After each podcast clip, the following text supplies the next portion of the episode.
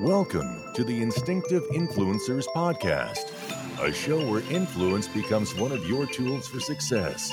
Now, here are your hosts, Brian Weber and Ed Haley. Hi, I'm Brian, and this is not Ed. This is, well, he's much older than Ed. Uh, actually, I've invited my father in law on because I wanted to kind of pick his brain a little bit. I don't know if that's safe, but we'll see where we go with this. Uh, As long as I have some left over, it'd be okay. yeah, well, that's debatable. We'll see. Okay. No, um, so no, Ed is uh, not with us this week, but it's okay.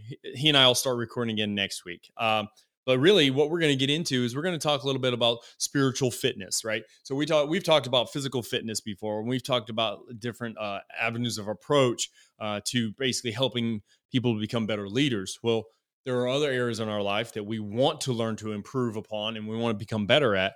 So why not then have my own personal preacher uh, come on and talk to me uh, everyone a little bit? But before we can do that, we have different things we have to do, right? So some of those are uh, we have to do what's called instinctive response, and you have to answer ten questions uh, unprovoked, and just kind of go over what you think uh, would be the answer you would give to Depends these. on what the questions are, how provoked I will get. well, we'll see. All right. So question number one, right off the bat, okay. what's something you've won, and how did you win it? Oh goodness.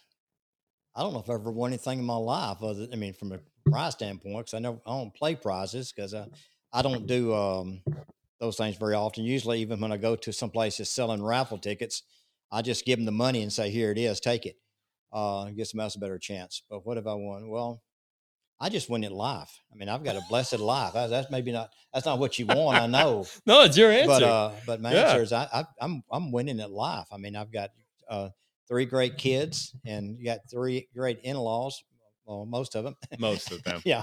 And um, uh, I got six grandkids and two great grandkids, and Yeah. I got a loving wife, and you know, Eleven just- wives. not loving. Oh, okay. Just want to make sure. Yeah, no, I'm not. I, I haven't I haven't joined the other faiths yet, but uh, yeah, right. but I just I, that's. I mean, yeah. that's that's one thing I said. You that may answer your question, but that's No, it's fine. Um, here's question number two. What's something you intended to do today but didn't, and why not? Uh, well, today, uh, well, with y'all down uh, over everything else, the only thing I intended to do today was spend time with y'all and the grandkids. Yeah. I've done that. One thing in a larger sense, I need to clean my garage out. so you can barely see it, those of you listening. So that was my introduction to the family years ago. Uh, mar- right before when I first met Michelle, I was dating her and I was coming down here, and then all of a sudden I found out this guy was going to build a garage, and I got conned into, you know, trying to earn my way in, and I had to help build this. But that's the garage. And when he said cleaned out, it's not something he's going to do in one day, not in one month, maybe one year. That's what I'm thinking. Well, I'm thinking about maybe um, using that as punishment for my, my kids and their families. Is that when I pass away or anything else, they'll have to clean that up, and that way they remember me the whole time. Usually in a derogatory sense, but still. hey, so my next question plays perfectly off this. As soon as I saw this question, I was like, this is the person I have to ask this question to. Uh oh, Who's the biggest pack rat you know? Debbie. Oh, your wife. Yeah. No, she is not. That's horrible, man. Well, she is through a a, a, a a secondary issue because you know I'm, she's not the pack rat, but I am. So she's a pack Yeah. rat by no. There uh, it comes out. yeah. Ladies and gentlemen, the biggest pack rat I know right here. He just has a lot of stuff. I have a lot of stuff. I'm the type of guy I'll loan a tool out or something, and I'll need another one, or I've lost it. And what I do instead of um, go getting it back, I just buy another one. oh, So I got like 20, s- 20 sets of ratchets and wrenches Yeah, out there, yeah. uh, and I got plenty of tools. Uh, yeah, I got. he has a lot of tools, and I've borrowed a lot of those tools, and I'm I'm probably the reason why he has to go buy another one because I would be the one who borrowed. My best advice though about that, I thought that's one of the questions. Not was Brian was doing something one time, and I told him you need some more uh, clamps. You never have enough clamps, and he and he got two, and I think I ended up giving him six of them. And uh, he came back later and doing. He said, "You know something, Dudley?" He said, "I could have used a couple more clamps." yeah. but anyway, so I got clamps. Oh, you've got plenty because that was a Christmas gift for years with a gift Yeah, card. Yeah, that was a us. joke. Everybody got me a clamps. Yeah. All right. So, what's something valuable that you accidentally dropped and broke? Describe the Oh. situation. Oh, I accidentally dropped and broke. Um, with them finding out or not finding out. Oh, it's you. the- It- okay. The the one that comes, I have dropped things all my life and broke things, but I remember the one thing when I was growing up, my Mhm. grandmother had um, decorative pillows on her couch, and they had little buttons in them, and we was all the time, you know, pitching back and forth. And she said one time, "Don't quit throwing those things; you're going to bust them." And she went to the other part of the room, and Paul and I, which was uh, her foster child at the time, we threw them, and I threw them at Paul, and um, when I did, it popped open, and I tried my best to make it look like it it never happened. She the pillow busted open. the the button, everything that was inside of it, held all together. Oh, and so that's that's the only thing I know that I busted that I. I was warned ahead of time and done anyway. There again, I don't know if that answers your question or not, but that's one thing I always stand back in no, my mind. no, it's funny. Did you never tell anyone? Oh, she came in and she saw it. And as soon as she came in, she said, Y'all been throwing my pillows at me. I said, How can you tell? And, you know, at that time, she was probably in her 70s. And so she Yeah. knew. Is she the one lived behind your your mother? Yes. Okay, yeah, I, I met her a couple times. Yeah. Yeah, yeah, Yeah. Y'all was living in Ohio then. yeah, yeah. Um, what's your favorite kind of candy? Oh, I love, I love um, semi sweet chocolates. Yes, Uh, you do. Yes, he does. because, and that's for a reason. When I was growing up, um, everybody usually got to the candy before I did, and everything. Only thing that was ever left, or only thing wasn't a fight over, was semi-sweet uh, chocolates. And so I just got where I got those and learned to eat those, and hmm and because I knew nobody else would fight for them. And so I, I knew if I was going to eat chocolates, I better get those or I'll be without. Oh, that's funny. Yeah, because I was kind of the smallest one around. Uh, chocolate, semi-sweet. cho- I mean, I kind of like semi-sweet. I like darker chocolates I too. like uh, yeah. dark chocolate. Yeah, Yeah, mhm. yeah. Well, I kind of put those in the same dark chocolate and semi sweets in the same category. So this question, it's actually kind of like multiple questions in Okay. one question. So it Okay. doesn't count as more than one. Have you ever been an audience member for any television show? Which ones? For which ones would you like to be an audience member? So have you been one? And if you haven't, what would you like to have been an audience member in? Uh, hmm, one time I was, was an audience member, not a participant, but an audience member. Uh, I had a, a girl that worked for me. Her husband worked for the um, with for the Ryman, Mm. when the Ryman moved over to the Oh, Opera yeah, Land, yeah, Opera yeah. Land, and he was a cameraman there. And and so at church, we some of the girls and some of the people there said we'd like to go see a filming of the Ralph Emery show. Okay. And so I asked I asked her if she if she could do that. She said, oh, "Yeah, I can get you passes." And so we loaded up a van from church and went up there. There's about about three or four adults and um, five or six kids. Mhm. And Randy Travis happened to be there that night, and he was saying that that song just came out as uh, I don't know what the name of it is, but when old old men sit and talk about the weather, and when old Yeah. women sit and talk about old Yeah. men, that whatever Yeah. that song.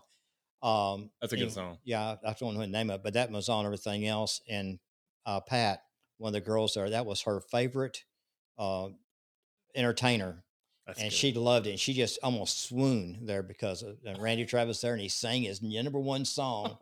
and so, uh, and until she passed away, she still kidded me about that one. that would have been in the 90s, I think. It probably was, yeah. I think it was because Mhm. I remember uh, maybe maybe late 80s. Might have been late 80s. I don't know. Now I'm gonna look it up later, so we'll Yeah. find out. And then I'll leave it in the bottom here. and uh, and the one as far as being a participant on Yeah. was um there was a commercial one time there was a Ford dealership a Pontiac excuse me Buick dealership here in town and uh they were doing a commercial for they they was doing a big um Mhm. um had a like a fair one of those you know what Mhm. businesses used to do had a merry-go-round little small Ferris wheel and a bunch of clown stuff around Mhm. well, they picked up all the smaller kids and you know took them in the back and it's what well anyway, and um, they put us all inside of a car, A- like a just a vehicle. uh, yeah. just a vehicle. Yeah. That was that was a commercial. It was, Okay. it was a Buick dealership, and so that was coming in. and we were stacked up like cordwood. They took the back seats out, and they took the passenger seat out, and the, the trunk was all open, and they piled us in there. And they was doing the commercial, and then they took us out one at a time and said, basically, see how many kids you can get in, or how much storage room is inside the car. and so there I was, everything else just pulled out, like where have I been? Oh my goodness. But but I was probably nine or well, see, it's before Dad died, so I was probably about about nine or so. Oh wow! So it's funny. Um, if, there was ever a show I wanted to be on, and I think this would have been on, you know, when you were younger too, was Bozo. It's a Chicago show. yeah, I I want to say, up- yeah. and I used to all the time. Like they had this one game, and it had the buckets, and you had to stand behind the line. And for each ping pong ball that you got in a bucket, you got a bigger and bigger and bigger Mhm. prize. And I and you got to keep all the prizes. And I thought, I. I I, and I'm pretty sure everybody who's ever watched that show probably said the same thing: is I could get all the way to the last bucket. Oh yeah, I, could, I remember that Yeah. show too. And I, you know, that was like the one thing I always wanted to do. And I don't even, I don't even think that's a thing. I don't think Bozo's on anymore. I mean, that was a long time ago though. Uh, I think Bozo was in the geriatric ward now. Some oh, he's probably passed. Or passed now. Yeah. yeah. Goodness, that was years ago. Um, what was one vacation that lasted too long? Would, that the- Mm. would this be the van one? Maybe that. Probably, yeah. I was thinking about that. Is there two of them? One of my my trip to uh, Fort Jackson, uh, basic. That was a vacation too way too long. No, that, that wasn't a Yeah. vacation. no. Uh, yeah, probably one year we went to Florida, and we had a, a Dodge custom van, 350 Dodge van, had captain's chairs in it, the whole bit. It was a nice, nice van, and we got down near Lakeland, and the oil pressure went to zero. Mm. And I pulled off the road to a gas station called AAA. Anyway, they carried, they allowed us to go to a, the, the airport at Lakeland. Actually, we got Mhm. the rental car, went the rest of the way. But it, the vacation was great, but getting there and Mhm. you know, they say half the fun's getting there. In that case, the other half was getting back.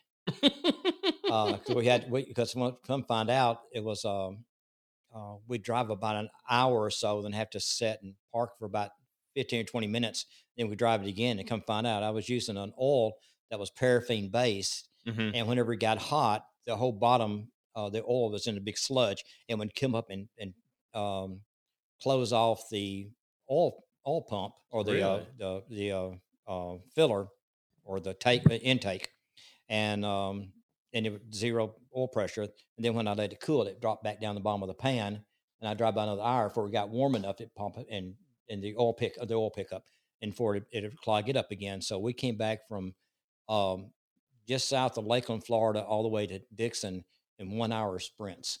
One hour, but that was that a that was a Disney trip, right? That was Disney trip. Yeah, yes. Mhm. yeah. So, and we've been to Di- we went to Disney. That's my only time going to Disney. Yeah, I 2019. yeah, I call that misery world. I mean Disney World. Mhm. Yeah, no, Well, it's definitely changed in the last oh few yeah, years. something else. Um, what what sound drives you crazy? Don't say the sound of my voice. No, no, no. um, if they ever outlaw, if they ever allow the shooting of radios in vehicles, those loud, you know, when a car comes up and the bass is so loud in the car, you can hear it five cars away. oh, That's it's for some reason that's just irritating to me. Always has been in my Yeah. entire life. Um, but I just that's the irritating sound. Is just that bass notes just the rattling, in the rattling. car. Yeah, yeah. No, I get that. Mhm. Uh, would you describe yourself as an extrovert or an introvert? Definitely an extrovert. For sure. Like I don't think we've ever been to a restaurant and you not talk to everybody you Mhm. walked by. Like Yeah. I, I don't, and you don't know half of them. well, well, some of and, you know, uh, preaching over a number of years, you recognize people's faces, but don't Right. know them, but they Right. recognize you. So I'm afraid that if I don't speak to somebody, they may take that as an insult, and Yeah. and summary. So I, I try to do that to try to alleviate any kind of problems. Yeah, I think that's just to me that's like just social culture though too, right? Like Yeah. if you're at work and you're walking by multiple desks, you know, hey, good morning, Mhm. Jim. Hey, good morning, Bob. Right. Like you walk by one desk, don't see somebody's name. Oh, he must be mad at me Well, today. I think that's a sign of courtesy as well. it is. It Yeah, is. you're you're spending your time at least to acknowledge that they are they are there. Absolutely. We got one last question. Okay. Uh, this is an easy one. Um, are you more of a dog person or a cat person, and why? Mm.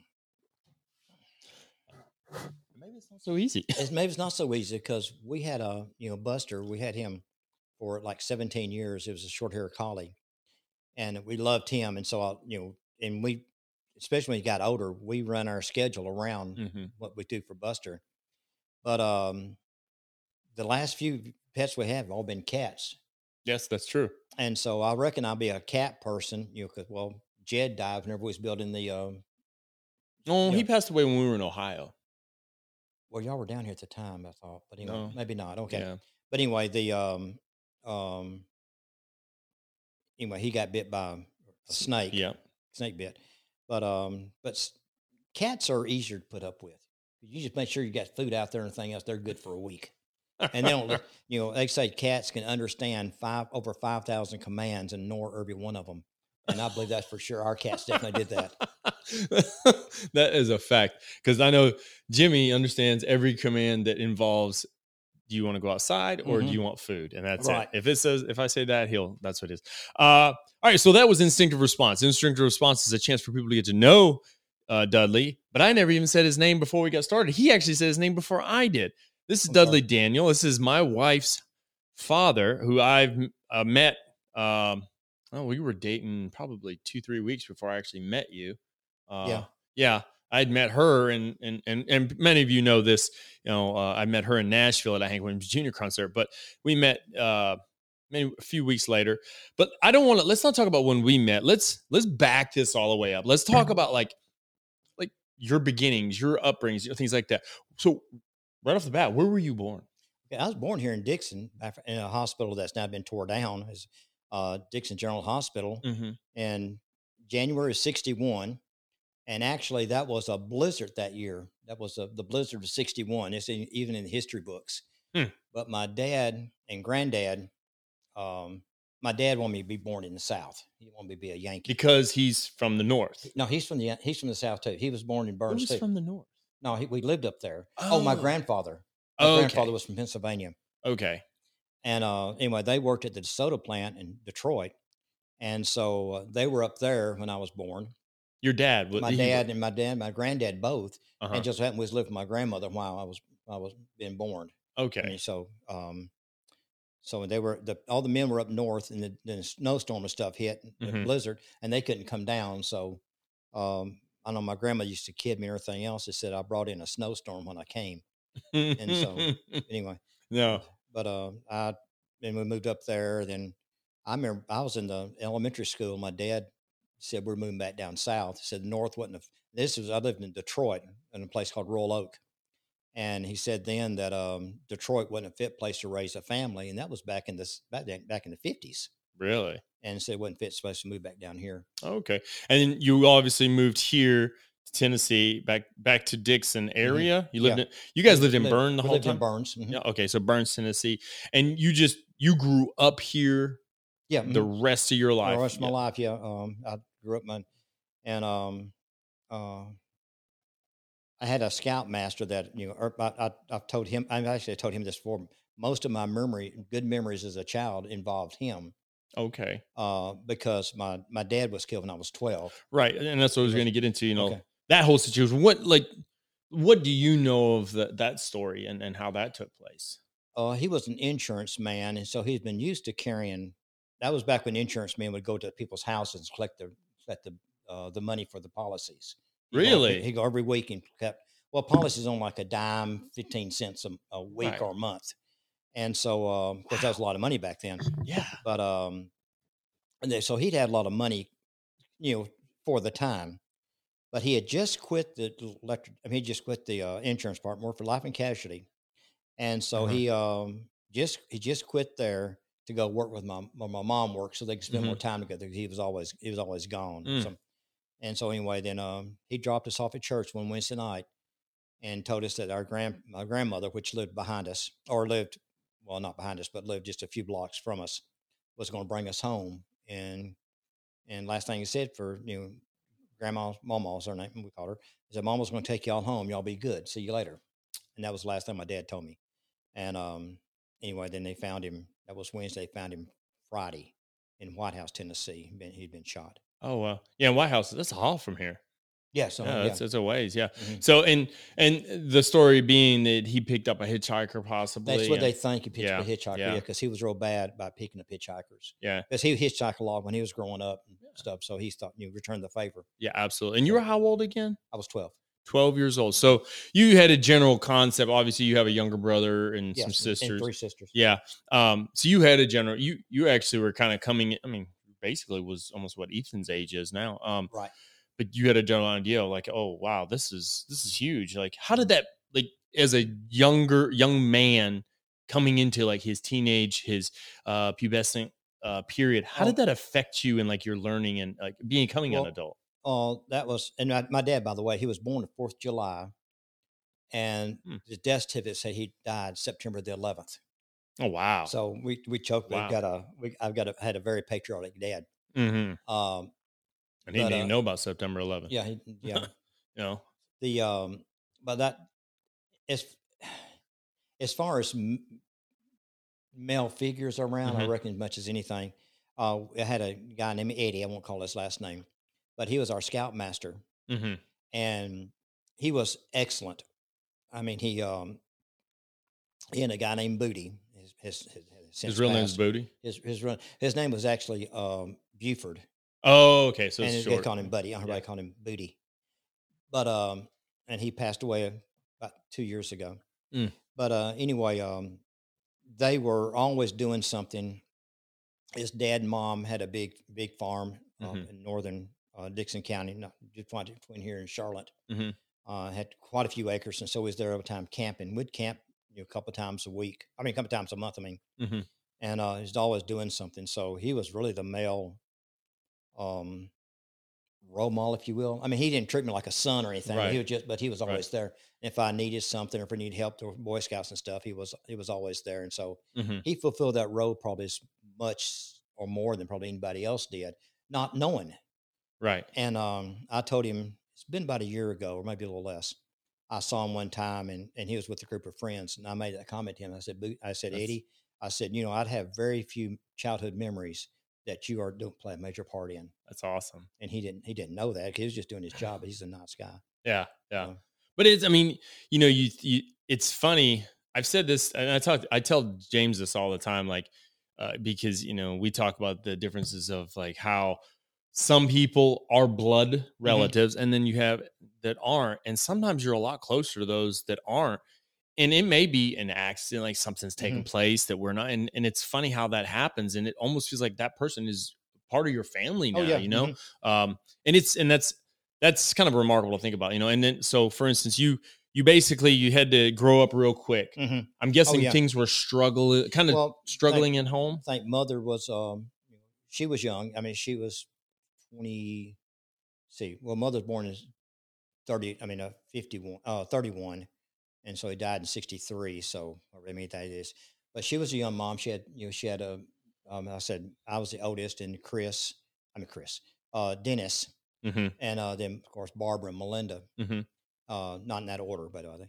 But um, so yeah, I was the I was the oldest. So yeah, I basically worked mow yards and everything else too, and and the money I got usually was um was part of the family. Yeah to help Mhm. right i mean because obviously you Mhm. had to fill that role Mother was a utility girl at used to a woman at the at a local uh, garment factory, the, a what factory a garment factory. They made, oh made shirts and coats. like the one that uh mr harris used to work at Yes, mhm. okay not yeah. that plant, but one like that. Yeah. Okay. All right. So obviously, you know, growing up, you know, that's that probably pays plays a toll. And we'll probably talk a little bit more about that a little little bit later, like how that affected how you do things now in life and you look at things. Uh, Mhm.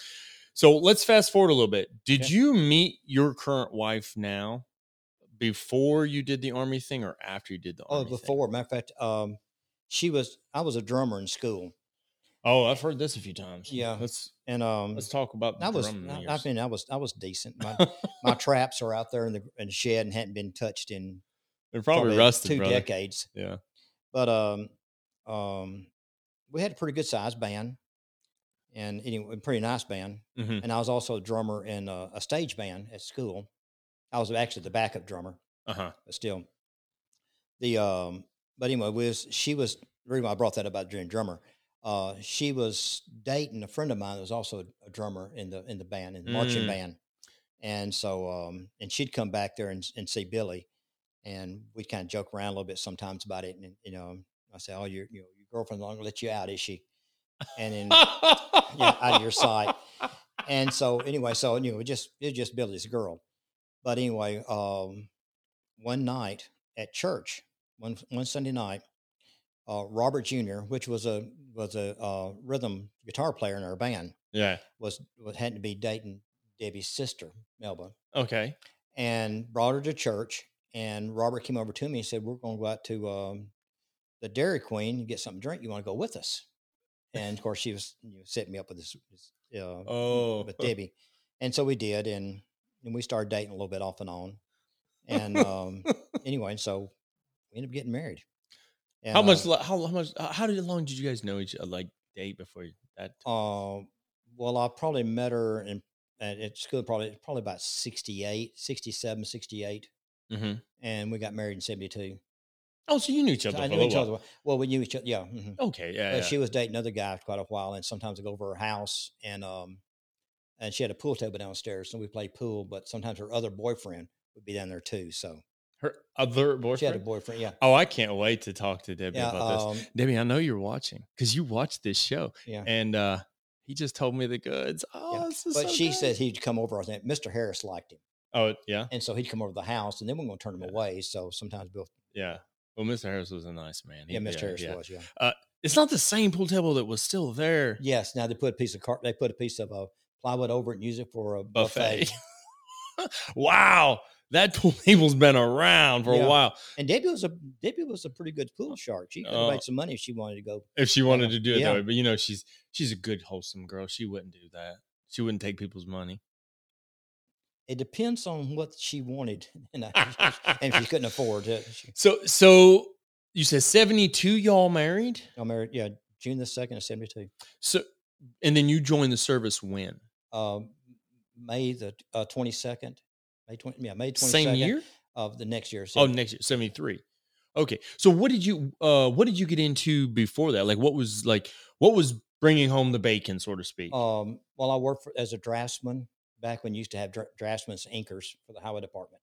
So I was For on- TDOT. for TDOT, okay. and so um, anyway, so I was working there. Then, um, of course, and I then I I joined up. And uh, So and- ho- let's back up to that whole draftsman thing. Is that just something uh for instance, obviously cuz you didn't have a degree going into it. Was it just something like you applied for to draw? I, I actually went to a vocational school. and Oh. drafting in school, okay. and uh, just so happened a lot of people could draft, but um, I was my penmanship, everything was Mhm. good, and so I, was Mhm. I was a tr- I was a tra- what they call a inker and a tracer and an inker Mhm. because uh, you know they have the plans, but the engineers engineers do not know how to draw a straight line, and and do not know how to use a scale or ruler, uh, and so you had to take their sketches and then draw it out and make it be, make it right. Right. Because if anybody gets chewed out for something being wrong, it's not the engineers the way they drew it; it's you the way you inked it. Okay. Was that was that your first like big time job? Uh, oh no, I, that was my second. I'm sorry. Before then, I was a lineman for the telephone company. A lineman for the telephone Mhm. company. So you used to climb lines I used I used to climb I used to climb lines, uh, telephone poles, and put up lines, take them down and stuff. and that and that was while you all were married or before you That was before I got married. Okay. Mhm. And then, you know, obviously you became an uh, Mm, yeah, I went. I worked for a phone company. I graduated in uh um, in '69, summer '69, uh-huh. and I went to phone company right after that. And then, um, and I, of course, I was going to school at night, hmm and this job came up with the state, and they called me up, and so that's what I kind of want to do, and Mhm. so that's what I went. So we're going to jump forward, backward, forward in a sense because I want to go off the job things Mhm. and then obviously end with your current employment Okay. now. Um, so you were part of TDOT for Mhm. how many total years? Uh, 42 full time and two part. Okay, so Oh, okay. Yeah. So 44 years in 44 years, yeah. 44 years worked with TDOT, and you kind of worked your way up through the ranks yeah. there. Yeah. I was a draftsman, went through road designer, then, uh, mm-hmm. and then, uh, I actually went to uh, location and where we'd actually go out and walk roads and find locations for the road to be. Right. And so, like, um, well, and I draw in, like the, um, uh, Robinson Road, um, I 40, Briley Parkway, that a big conglomeration there and thing. That was my right. design. Right. Uh, they one time one time they asked me to because I was kind of a troubleshooter. And I, they said I could see things that mm-hmm. other people couldn't see sometimes yeah. about it, you know, conflicts and traffic. Right. And so um, they gave me uh, what they called a value engineering report, mm-hmm. and gave me a bunch of sk- sketches people come up with, and said, "Look at these, figure which ones you like." Mm-hmm. Right. And I didn't like any of them. and so what I did, I started sketching out things myself. right. And then I went down to the commissioner's office and in the state engineer's office and they had, this, had and their staff. And I said, here's what I think. And he said, what about all this money we spent on the other jobs? And I, I was a little bit of a smart aleck sometimes. Yeah. Yeah. Yeah. And I said, well, I think all that money was wasted. You should have gave it to me to begin with. And they, because I knew all of them, so I could joke around. And they, Right. kinda- and so uh, they said, okay, what's so great about yours that the others can't? And I told them uh, what I liked about it. And it was more expensive, but it handled the traffic better and the problems because it had a lot of problems right there. Right. And so um, they laid it out and done it.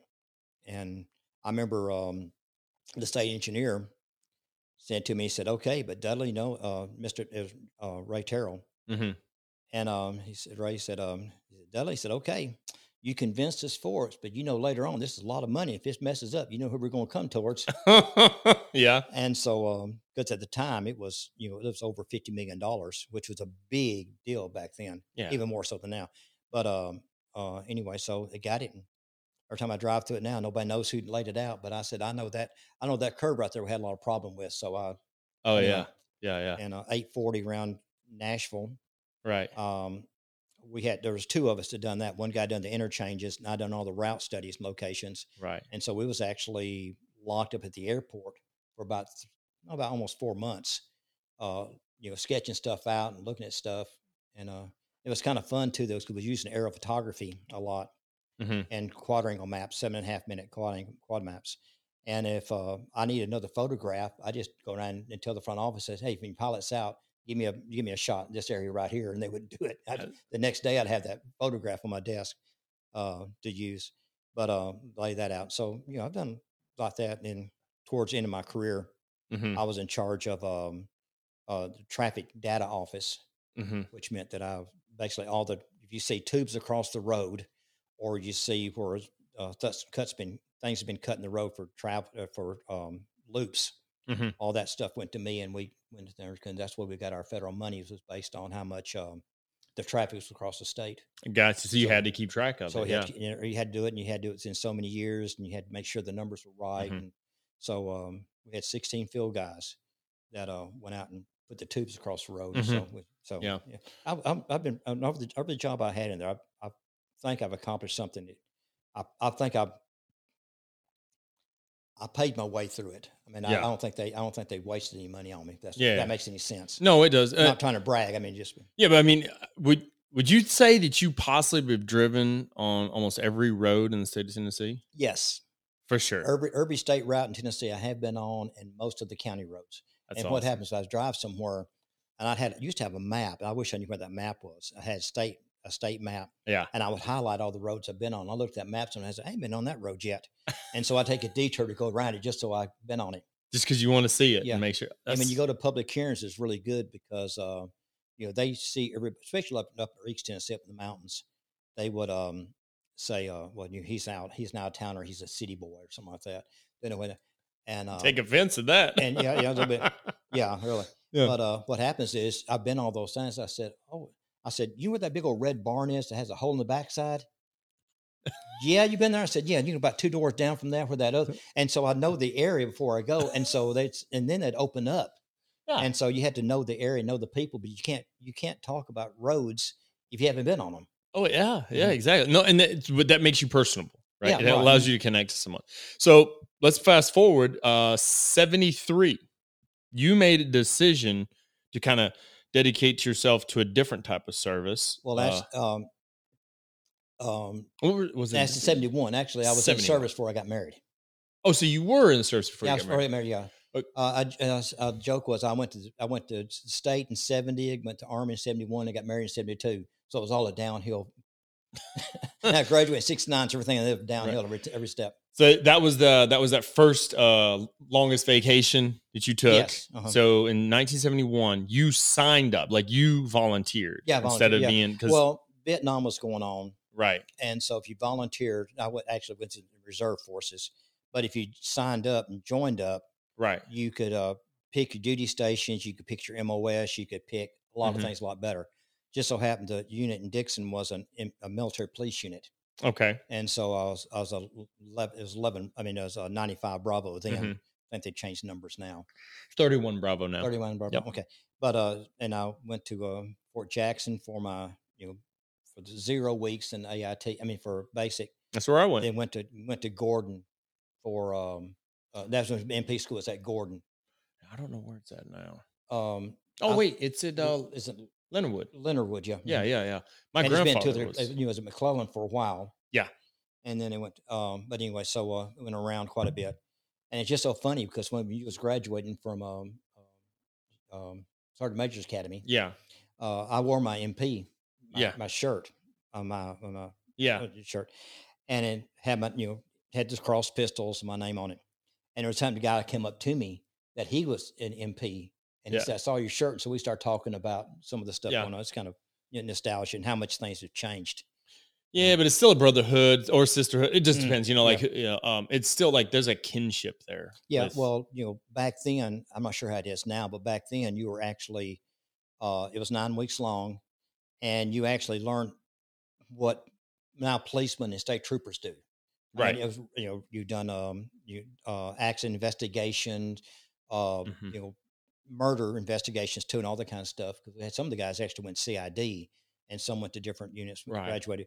But um, it was, you know, a lot of people think all MPs do is just drive around, go to donut shops, and um, Just and pull people over. gates. Yeah. Yeah, uh, we didn't. One time, I, matter of fact, I um, one time I got a call. I was a chase car, and I got a call that this sedan was coming up, and it had to be an old Rambler back when military used Ramblers on pace. Okay. And, I said, and he called me the car and says he's speeding. Well, I pulled the guy over, and there's a colonel driving. Now, when a colonel's driving, you know something's wrong. like, like or colonels. there's somebody else in the back. Yeah, somebody else, or somebody else. Yeah. And so I put him over and just went the base commander, which was a one star at that time, was in the back seat. And uh, the, the, our uh, provost marshal, or it was a was a Livingston, Colonel Right.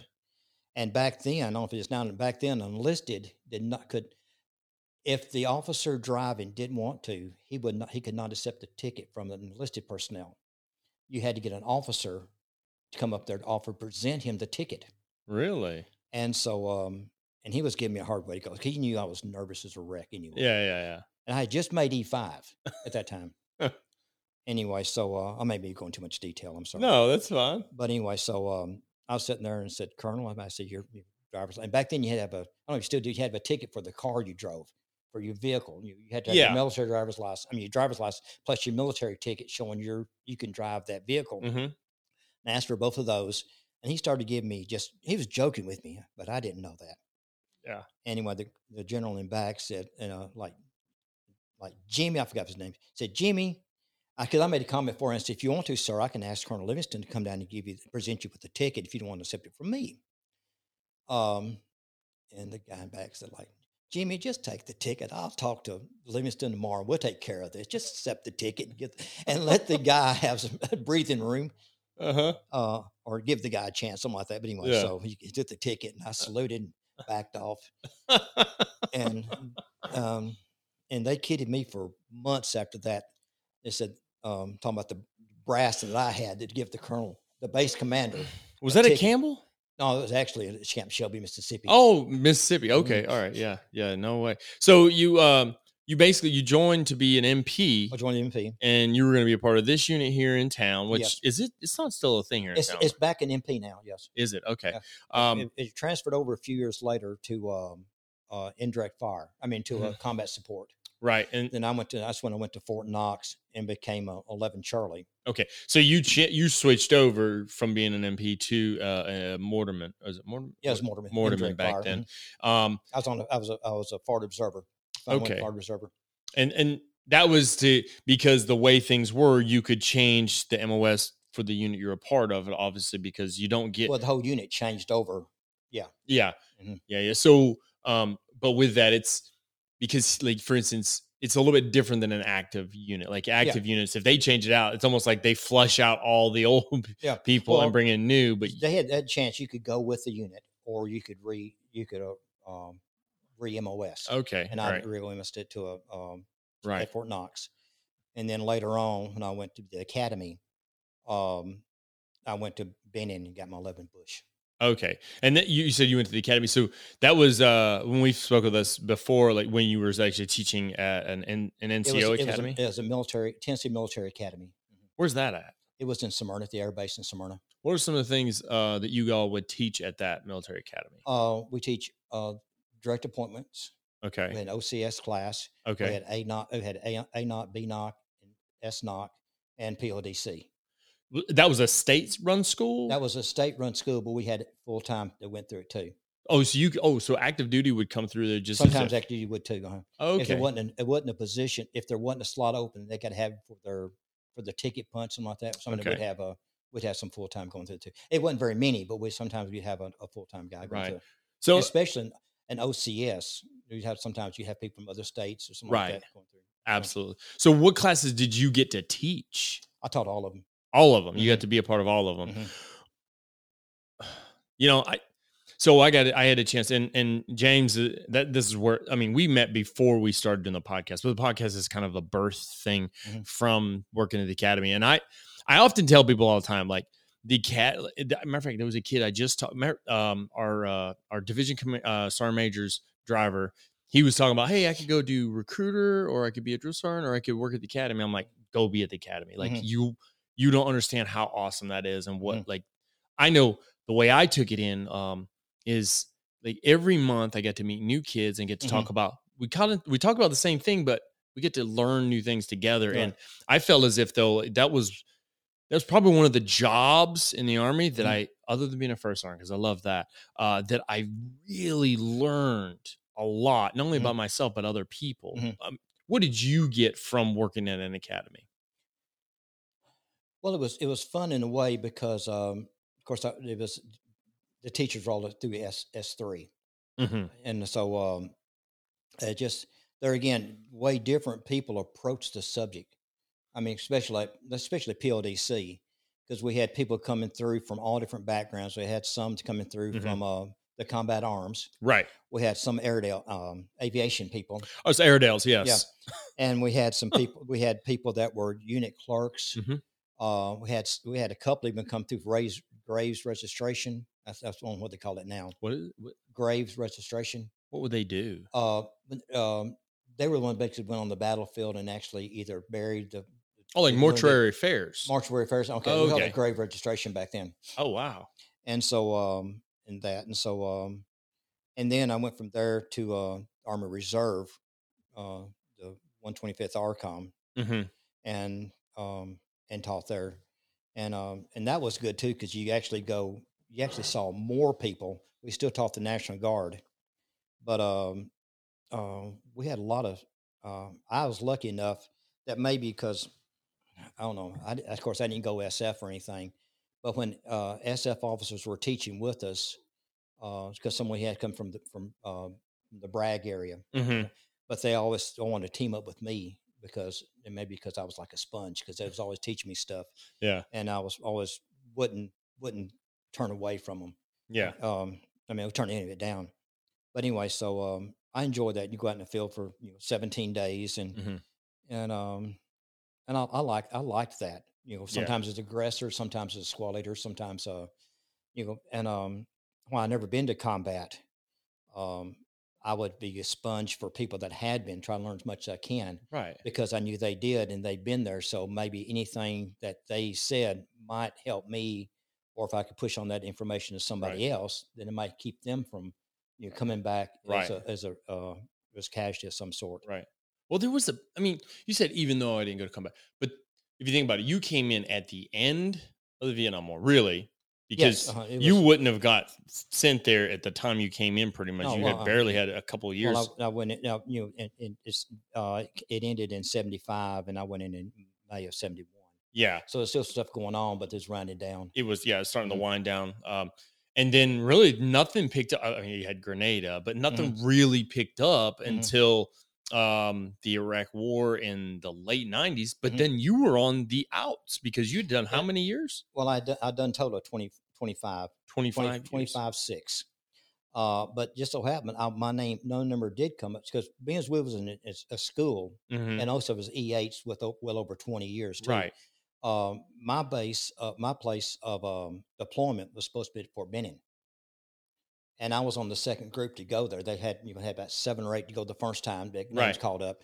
And, um, uh, and then my name got called up to go there. And you- they weren't, uh, less than them, some of the guys who was in my unit that was head, the first, they've been there about a couple of weeks and they already had everything set up for me because my, name- my name was on the, they, they said they knew my Mhm. name was on the next list. hmm Well, I got a call at work uh, one afternoon from our um, our unit clerk and said, Dudley, you're one of the luckiest people I know. I said, How's that? He said, Your name came up this morning to go to Benning. I said, Really? I said, Well, when do I get my orders? He said, They've been rescinded. I said, What do you mean they've been rescinded? Uh huh. He said, They've got a, because they had telexes back then and stuff more so. And the fax, telex, Oh, oh, yeah, fax, yeah. fa- uh, fax machines. Right. And he said, We got your orders coming this morning to report. And he said, Right when I came back in from lunch, I said, I was going to give you the rest of the day and let you enjoy lunch before I give you a call to, to be at Benning. Right. And um, and he said, uh, You're lucky. I said, I said, How's that? And he said, I got a I got a text. I mean, I got a fax right after that and said all orders that have not been implemented hold for further notice. So Okay. in other words, then nobody else is going to go. That's when they called the war off oh yeah, yeah, and yeah. so, yeah. um, and so they said, you know, if, you, if your name's already been called, if, I if he gave me that call that morning, I would have gone to Benning for probably at least two months. But being he didn't call me that morning, my num- my orders wasn't in, in- um uh, wasn't uh, didn't wasn't really didn't, didn't inst- instigate them, Mhm. and so therefore I didn't I didn't go. And you retired not long after that, though, didn't you? Um, From from the service. uh, I retired '96, Okay, so it would have been okay a few Mhm. it would've November fifteenth, '96. 96 so here it is you you you started working at TDOT and then you also joined the army and then you got married and so let's say from the early 70s all the way up to the 90s you're doing two jobs really in a Pretty sense. much, yes. mhm. i mean you probably i i know we've Mhm. talked and you did like a lot of side jobs to Yeah, make mhm. extra money to do things but but you're working Mhm. in TDOT Mhm. and you're helping design roads and get things right but then also you're fulfilling your legal legal obligation that you signed Yep. up for as a service member Mhm. Uh was it like one like you because you were in the reserve you guys were doing like the the weekend a month and Actually, when I was, it at- I was at the academy, we was doing every other weekend. every other weekend Mhm. Yeah, I got I had a good points card.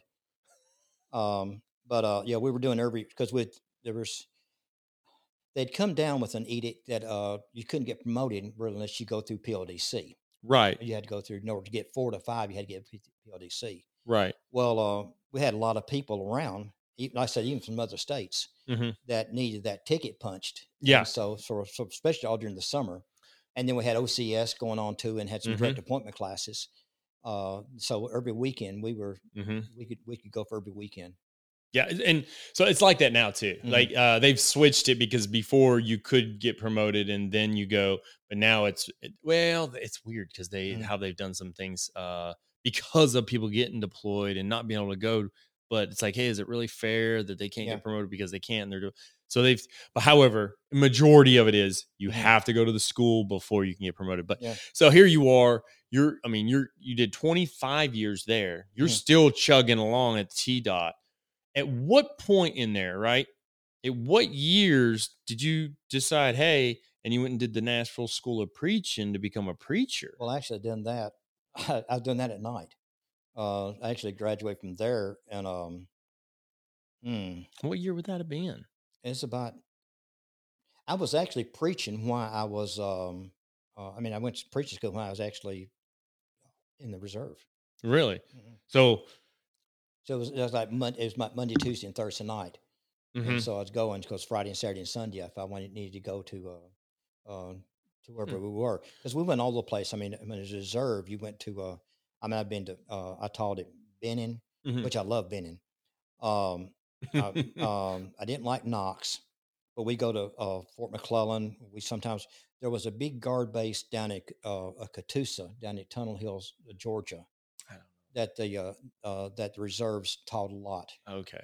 and um, so we went down there some, and just uh, Milan um, munition arsenal, arsenal in uh, East Tennessee, eh, West Tennessee. Okay. I say Katu- so when you say Katusa, I'm already my brain goes straight to Korea because in Korea, that's what the, they call the uh, Korean soldiers that work hand in hand. Like you have the ROK Army, the Mhm. normal Re- Republic of Korean Army, and then you have the Katusas of the Rock Mhm. Army, and they're the Korean augmentation to United States Army. Mhm. So that's why it's Katusa. Um, so when you say that, I'm like, what's he? Well, actually, Katusa? Catoosa was an old cavalry brace in World War World War One. That's what they called oh, cavalry, the cavalry uh, troops in World War One. Well, I'm in the calf now, so But these were the four-legged. Oh yeah, yeah, yeah, yeah. Now it's a lot different. It's a lot different now. Yeah.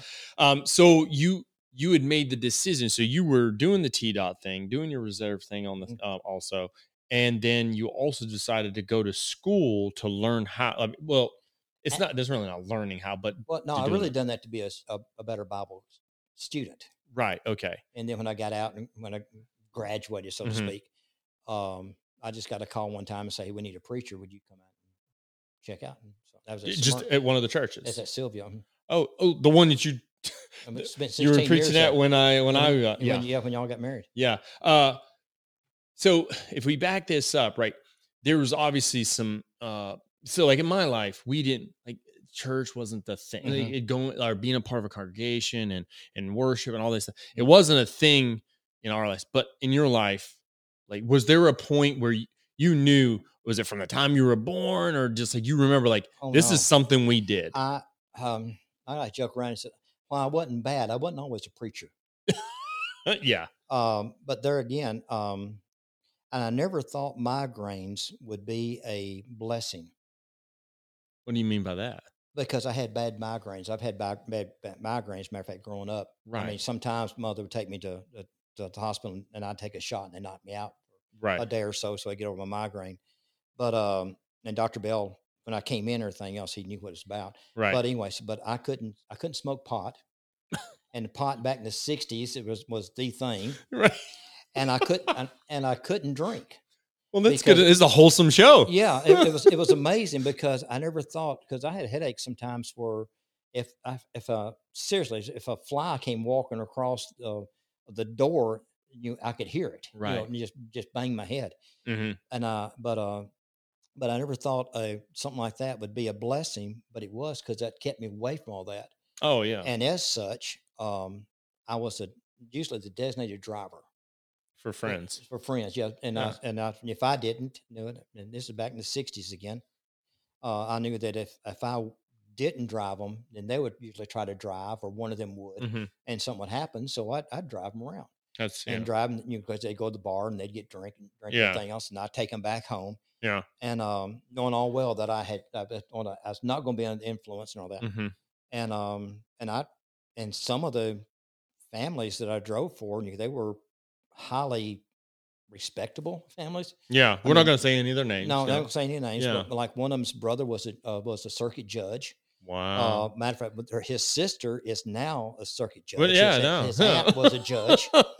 Uh, was but a- but you know what? He took the right conscious of having a DD. Yeah, I yeah, mean, yeah, yeah. and um, but um, um, it was it was odd, but um, anyway, but but then one thing good about designated drivers, you go in someplace, you can say I'm the designated driver. It, all your meals are free. and so I got a lot of free meals because I was just sitting there driving around to somebody who's getting drunk at the bar. right. But anyway, that's So But- so um so because really what we're diving into is spiritual fitness Okay. in a sense and religion. However, wh- at what point in your life was that? Like, was that something in the household when you were a kid, or did that something that grew over time? Uh, our family was always, and I use the word religious in a very loose term. I mean, we went to church almost every Sunday, and Right. my grandmother was very much so. She had a very, very, um, she played a pivotal part in my life. My Right. grandmother did, but um, That was mama, my right? mom, Yeah. uh-huh, Okay. my mother's mother. right. But um, uh, and I was when I was young, I was a you know Bible teacher. I mean, I sometimes you know I 14, 15 years old. I, you know, I teach Mhm. it. If the other teacher didn't show up, if class didn't show up, I usually was in there. But just kind of just a passing fad, nothing I really took serious as far as that goes. More passive than it was active. Yeah, so it wasn't something I actually pursued. Right. And then when I got that uh, offer to come teach that time, to come try out for that preacher. hmm as a matter of fact, my last two preaching or two of those preaching jobs I got because of Debbie. hmm Uh, one time because Debbie was in Kroger's and found out that uh, I just graduated, talking to one of the girls that was uh, her elder's wife, and um and said we're looking for a preacher, and Debbie said, uh, "Well, Dudley just graduated from preaching school or from you know Yeah. from uh, biblical studies." Right. And so they said, well, I got a call. Somebody said, How'd you get your call to preach? Well, Daryl called me on the telephone, asked me to come down one Sunday. And so uh, that was my calling. So you literally got a phone I call. literally yeah. got a phone call. Yeah. Yeah. but but I guess in you know because everyone um and that's the thing it's like one of those things where it, it touches you or it reaches you to a certain point Mhm. and then you start like your faith goes to a different level right Yeah. Uh, uh, and it's kind of people put preachers on a pedestal. So you got And it shouldn't be, right And it shouldn't be. No. yeah And you, so you've got to live a certain way, whether you want to or not. I, uh, that don't sound right. You got to live a certain way because you never know when somebody's going to see you doing something that they might. It might cause a stumbling block to them.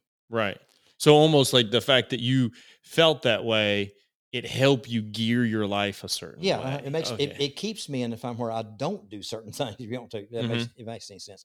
I mean, like one day was in was on a job site up in Cookeville, and order as you know, I ordered my tea uh, with unsweet with no ice. right Well, I was in Cookeville one day at a restaurant uh, with, with the consultants and stuff, and some of them had actually ordered drinks, right but they're consultants; they can do what they want to.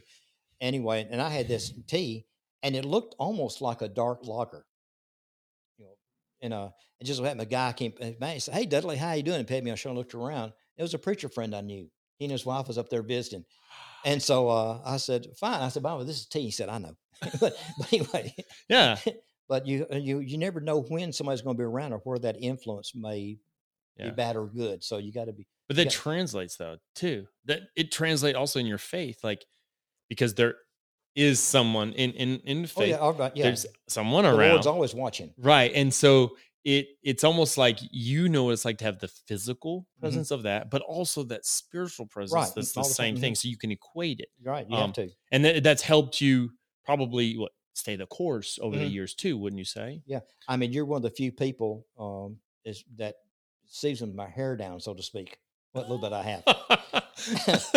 Oh, yeah, 'cause we- Actually, we should have had you bring the wig on. He has this Yeah. wig. He has this wig, and it's it's It's hilarious. a, it's a joke wig. I mean, it is it it's hilarious. I Um, do not wear a wig. maybe he does. The, we don't the, know. the Lord has blessed me with a lot of forehead. a lot of forehead. Matter of fact, right before we Mm. got started, his wife was trying to put blush on his head. Yeah, Uh, because I made a joke about the glare being too high. Yeah, so- But you, go ahead. You were you were talking about like one of the other pieces, of let you, let your hair down type thing. Yeah. Well, I mean, like, because you, know, you and I, we can talk in acronyms all day long. Yes. Because the military, you we can have a whole Right. conversation and Right. somebody else don't know what we're talking about. It's totally left out. Yeah. So, you of course, we kind of joke around sometimes, Right. but like that, and and um and we play jokes on Debbie sometimes. Right. She's very, yeah. Some of the jokes are funny. Some of the jokes are funny. Yeah. Though. but uh, but you know, you you can't do that very often because somebody might take you as being serious. Mhm. You take it, you know, it's a joke, or you get around. Right. But we're and we're getting kind of closer to more than an hour, and but Oh, I really wanted no, it's fine. We I wanted to kind of gear towards the faith, you know, because obviously it's a, it is about spiritual fitness, and I have friend, I have tons of friends. Um, you know, uh, Justin Klein was on the show once already. Um, Matt Thomas has been on the show before, and they're very they're Mhm. they're faithful men. Um, who who do you know they they they may not go to a congregation like ours, however, um, you, you if you Yeah, get no, to yeah. know them, you understand Mhm. them. Um, but it's like they're both fit guys and but they're at the same time they're also they work hard at what they do but there's also that inside thing we Mhm. all know we need it it's it's that spiritual fitness like you can be physically fit and be a train wreck in life Yeah. mhm. but there's other things that can help uh like such as faith and Mhm. and understanding that um what what would you say to somebody who is in that train wreck in life that like hey what can you do to regardless of how good you are and, and- and how physically fit you are and everything else, eventually that body is going to break down. it is Uh, um, like I'm almost 72. I think I'm in, I'm fairly fit. A lot of people in, in their 70s are definitely not worse shape than I am. Yeah. I mean, you just had a surgery like mine. I just had it. Yeah, my shoulder. Yeah, is- they're very similar surgeries, and you're in. You were in. You were in your seventies when you had it, didn't you? I was uh, I was 68, I think. Yeah. Okay. Yeah. Yeah. But uh, the thing is, yeah, but people too too much faith in the physical, and and when it goes wrong, they have Mhm. nothing else to fall back on. Right. If they keep their faith uh, in line, if you will, um, and focus on that as well, Mhm. at least when your body starts going down, you know your your Mm-hmm. your faith is still strong, and you just what you- the emphasis you put on your physical body, keeping it in shape and all, you can kind of refocus some of that on your faith and helping others and doing things and being there for others. Mhm. Um, I know this is, uh, and you'd be surprised what you have in life that may translate over to be able to help others outside of the physical. Mhm. Uh, one just real quick. Uh, my, dad was killed in I, I was twelve.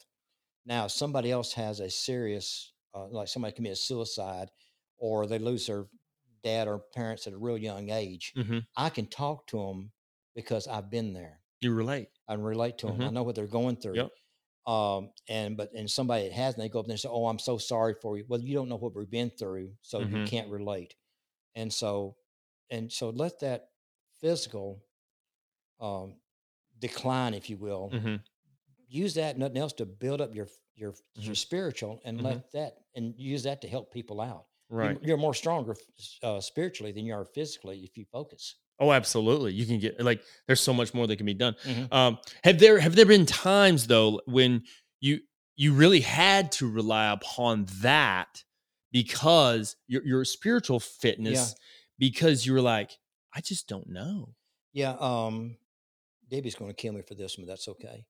Um, there was a while back when, as a matter of fact, it's August of 16. Mm-hmm. Um, uh, Debbie went in for some tests. She wasn't feeling good. Right. she was right. just feeling weak and everything. right. And actually, well, actually, she went to just went to the doctor and they Right. done some tests, and so they sent her to another doctor to see. Right. And um, Doctor Joseph came in and um, and said she had cancer. Okay. I remember this. Yeah. Yeah. And um and uh it it was kind of precancerous. I mean it was Yeah, it was yeah. it was something that was she she was going to have it was just a matter of how bad it was going to get or how soon it was going to be bad. And at that time I just totally lost. I mean because my life as you know Right. is really centered around my family uh, with Debbie and my family. this right here, it just sits right here. It says Yeah. you can't see it, but it says family, and and everything in this house speaks family. Yeah. You know. Um like y'all come down this weekend. Just you know, It was was a long drive. Yeah, it's just a long drive, everything Yeah. else. But uh uh you know, our, our family is complete. I mean, Yeah. all, you know, Kim and Right. Kristen, you of course live here in town. We can see them right. and from ta- occasionally. But you know, we, we saw y'all what back in June, Right. which was When you uh, came to when you visit, came yeah. to visit. Yeah, Yeah. when you graduated, Right. and before and we we saw y'all Christmas before, of course. But we see just you know a couple of weeks or maybe a week and a half in Mhm. a whole year, Right. and we miss seeing y'all and we miss seeing the grandkids Right. going up. So my life really is really around Debbie and the family Yeah. and and church, my church family. So so you went. Th- th- so that's a testament, right? Like for instance, you you were dealing with some internal struggles that you you probably had to feel like you had to get out. What did you? I mean, what what did- what did you do? What was your reaction Um, to that? Well, I one thing I, I did. Matter of fact, I done a sermon on this a couple weeks ago. Uh, why me? You know, you know why me? And talking about me- Right. me and Debbie. Uh, and then I thought, well, you know, why are we different than anybody else? I ask and that so, all uh, the-. I I ask that Yeah. sometimes, and I'm just like, why? What makes me so different? So I understand. Yeah. Yeah, uh, because you know they said it only happened to other uh, to the other guy. Yeah. Well, to people out there, I'm the other guy. So why is it? Why does? Why can't it happen to me? Right. Exactly. And but we need to do that both ways. Instead of saying why me when things go wrong, we really need to say, someone ask why me when things go good. Like why was I blessed the way I am? Yeah.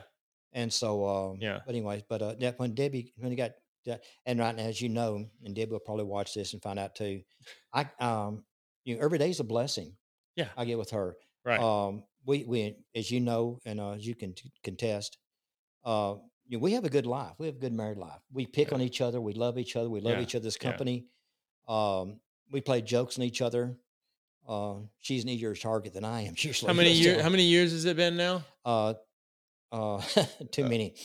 Well, no, 50, uh, been 42.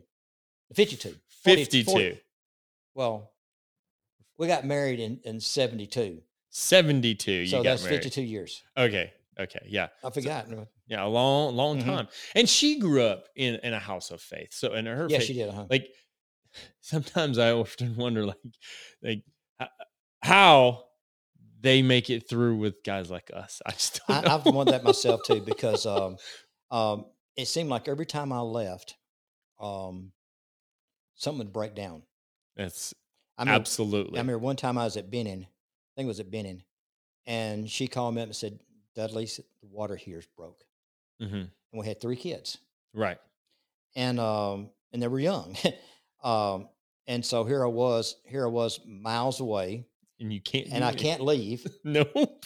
And I said, uh, I said, Debbie, I can't do anything. You know, I'm on, I'm, you know, I'm out in the, I'm out in the field. I, I, I, Like even if you wanted to drive away, you couldn't drive because you were in the middle of the Yeah. woods. Yeah. uh, matter of fact, we, we- I went in to get some stuff and take a shower, and I got a message, call me home. Oh yeah.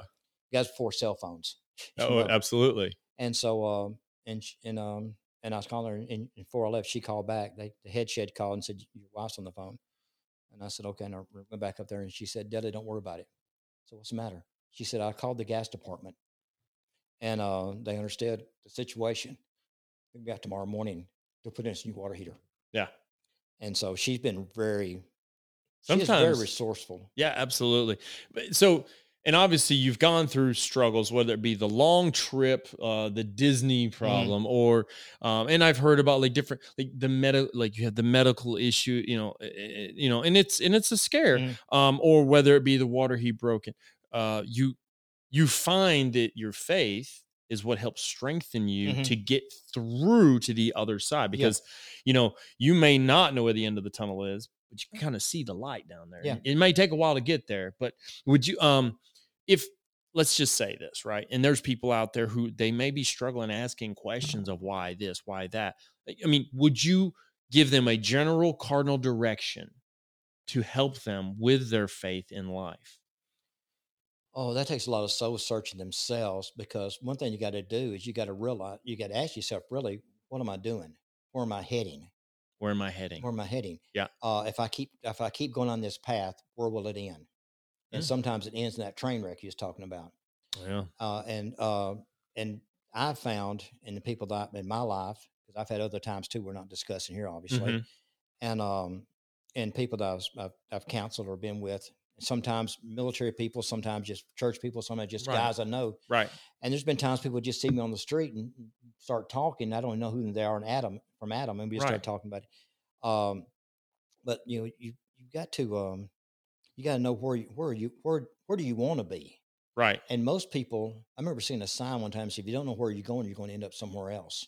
Yeah.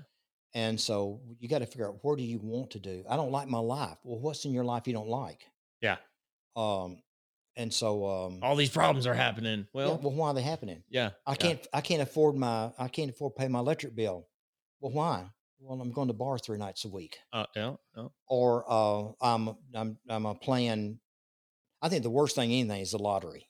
but uh, you know, I'm wasting money on this and doing this or here. Right, well, right. sometimes you got to sit back and focus. What really? Yeah. And what's really important to me, and what do I want? right right right And most people have no idea the path. They just they live path. They just live their life just wherever the wind moves them, and that's not a way to travel. no goal No goal whatsoever. Yeah. But in in this sense, though, we're talking about an eternal goal, Talking Right. about, yeah, right. and we want to like, where do I want eternity? Because of my soul, Yeah, mhm. needs you know, it's going to rest somewhere, Mhm. and it. Do I want it in a bad place or in a good place? Yeah. You know, and in a sense, the way that transcends through life, it go it goes to the good place if I'm doing what's required of me, type thing. But the faith is like that's one of Mhm. the things that we have to be able to have to be able to understand. Mhm. Hey, this is where I can lead. Uh, like LA. I read an article the other day in LA, or saw it on television the other day, where they interviewed a guy on the street Mhm. that lived on the street, and he said, uh, he said, why would I want to leave the street? He said the city is paying me six hundred fifty dollars a month to live here on the street, to be homeless, Yeah. and give me two hundred dollars a month in food stamps. Mm. Well, see what happens. That's just you're making the situation worse. So that guy never is going to get out of the situation because you've made it comfortable for him. Right, right, And sometimes the Lord makes life uncomfortable to make us sit back and figure out right. um, just what's going on. Yeah, yeah. That's it's funny you said that. Sometimes we're made uncomfortable. You got to learn to be comfortable with being uncomfortable, which Yeah, is an that's right. episode that I did with John Bonilla, uh, 102, and that's what we spoke about. Right. It's like you tend to like those uncomfortable moments of being in the Mm-hmm. field, it, miles away, miles away, and your wife's here with three young children.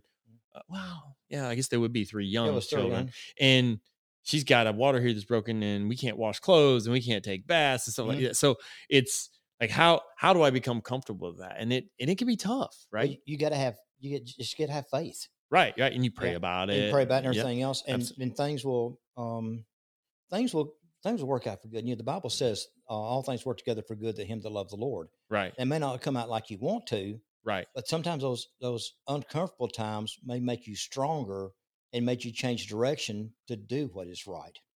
Uh, That makes sense to me. Mhm. I mean, it, I guess there's a reason why I trans I kind of transitioned from what I used to believe to what I believe now. Mhm. You know, uh, but you know, hey Dudley, I think I'm really appreciative of this, I, and I didn't I didn't think this would be a, a, a sermon, so to speak, Mm. because I felt like it's like let's open the door 1st Mhm. right? It's like it's one of those things Yeah. like you don't you don't bring somebody straight into a congregation, a church house, and then it's like, all right, you're baptized now. No, they've got to Mm-hmm. Learn. They've they got to learn. open a door. They've got to find their way, their goal in Yeah. life, and understand it It's, it's their desire and their their their track Right. they're on. All you can Yeah. do is help. You can just help them on their journey. You can't make it for them. yeah, it's that whole uh, lead a horse to water, but you can't make them drink. Yeah, uh, but I really do appreciate this. I thought this is like we've talked. We talked about so much with leadership and like that uh, with instinctive influences with Ed and I, and I this is more like. And, and believe me, I know Ed uh, or James because he likes to be referred as James now. I, I don't know why he changed it on me. It's crazy. Um, so we talk about this on our own, like our faith and stuff like that, but we hadn't had an episode dealing with that. And I think it's like, well, everybody has their own thing that makes them Mhm. tick. And I think that this is one of the things that has to be spoken about. Um, that, hey, listen, faith is an important thing to me. It's an important thing to you. Um, and it's helped us lead a Mhm. certain way. You know, Yeah. like my moral code now is a lot different than when I was at Sergeant E5 sitting in your uh, in there dating your daughter. Uh, I'm, gonna, I'm gonna say one on here. He probably, I remember whenever you asked for Dave Michelle's hand, Yeah. uh, he what it's worth, he invited us to a Cracker Barrel to, for conversation for a meal. Yeah. And he said later, he said the reason why he um, went to the Cracker Barrel because that was a public place and you know I wouldn't shoot him there. Whatever. We're not going to talk about that. no, Yeah. but uh, Yeah, but yeah, yeah, yeah, get you a definitely different person. That's what I'm saying though. The, the faith has helped transform like Mhm. more. Uh, my integrity, I think, is a lot Yeah, stronger. You know what I mean? Like, and I and I'm not sure if that happened to you through the years too. Mhm. You know, maybe you become feel like you need to be more outstanding, and you know, but you also come from a different generation Mhm. where it was taught different. So, um, but with that, thank you very much for being part of the show. Uh, I think people will get something from this, and I'm hoping if they do, they do turn to the Lord, or they they do crack open the Bible and start reading some things. Well, the biggest thing, I, my my best recommendation would be is about three, two or three things. One is to if you don't like where you're going right now, don't like your life, find, check where you are, Mm. and then and then see what the path you're on and make corrections for us for us everlasting too late. Right. And because who knows, you may be the influence of somebody else because they may be using you as a role model. Right. you never know what kind of influence you might Mhm. get down the road. Mhm. Uh, let's say if you're an alcoholic, if you sober up and say, no, I'm going to drink more, how many of other people can you influence the same way Mm. or talk into it? Yeah. So we all, we are all leaders one way or the other. Right. Right. Right. Influencing. Mhm. It's it's a thing. You can Yeah. be a sergeant or you can be, you can be an officer. You can either lead good or bad. Yeah. No, Yeah. Yeah. Absolutely. You're right. Uh, so hey, with that, hey, thank you so very much. Um, as always, I'm gonna hit my little button here. Um, but we always ask you all to check us out on YouTube, check us out on Facebook. Uh, 101 Instinctive Influence, uh, 101 Influence is the the what you look up. Uh, but with that, uh, I'm not I'm not James, but I am Brian, uh, and I thank you so much for listening and watching. Make sure you check us out on all the platforms. Have a great day.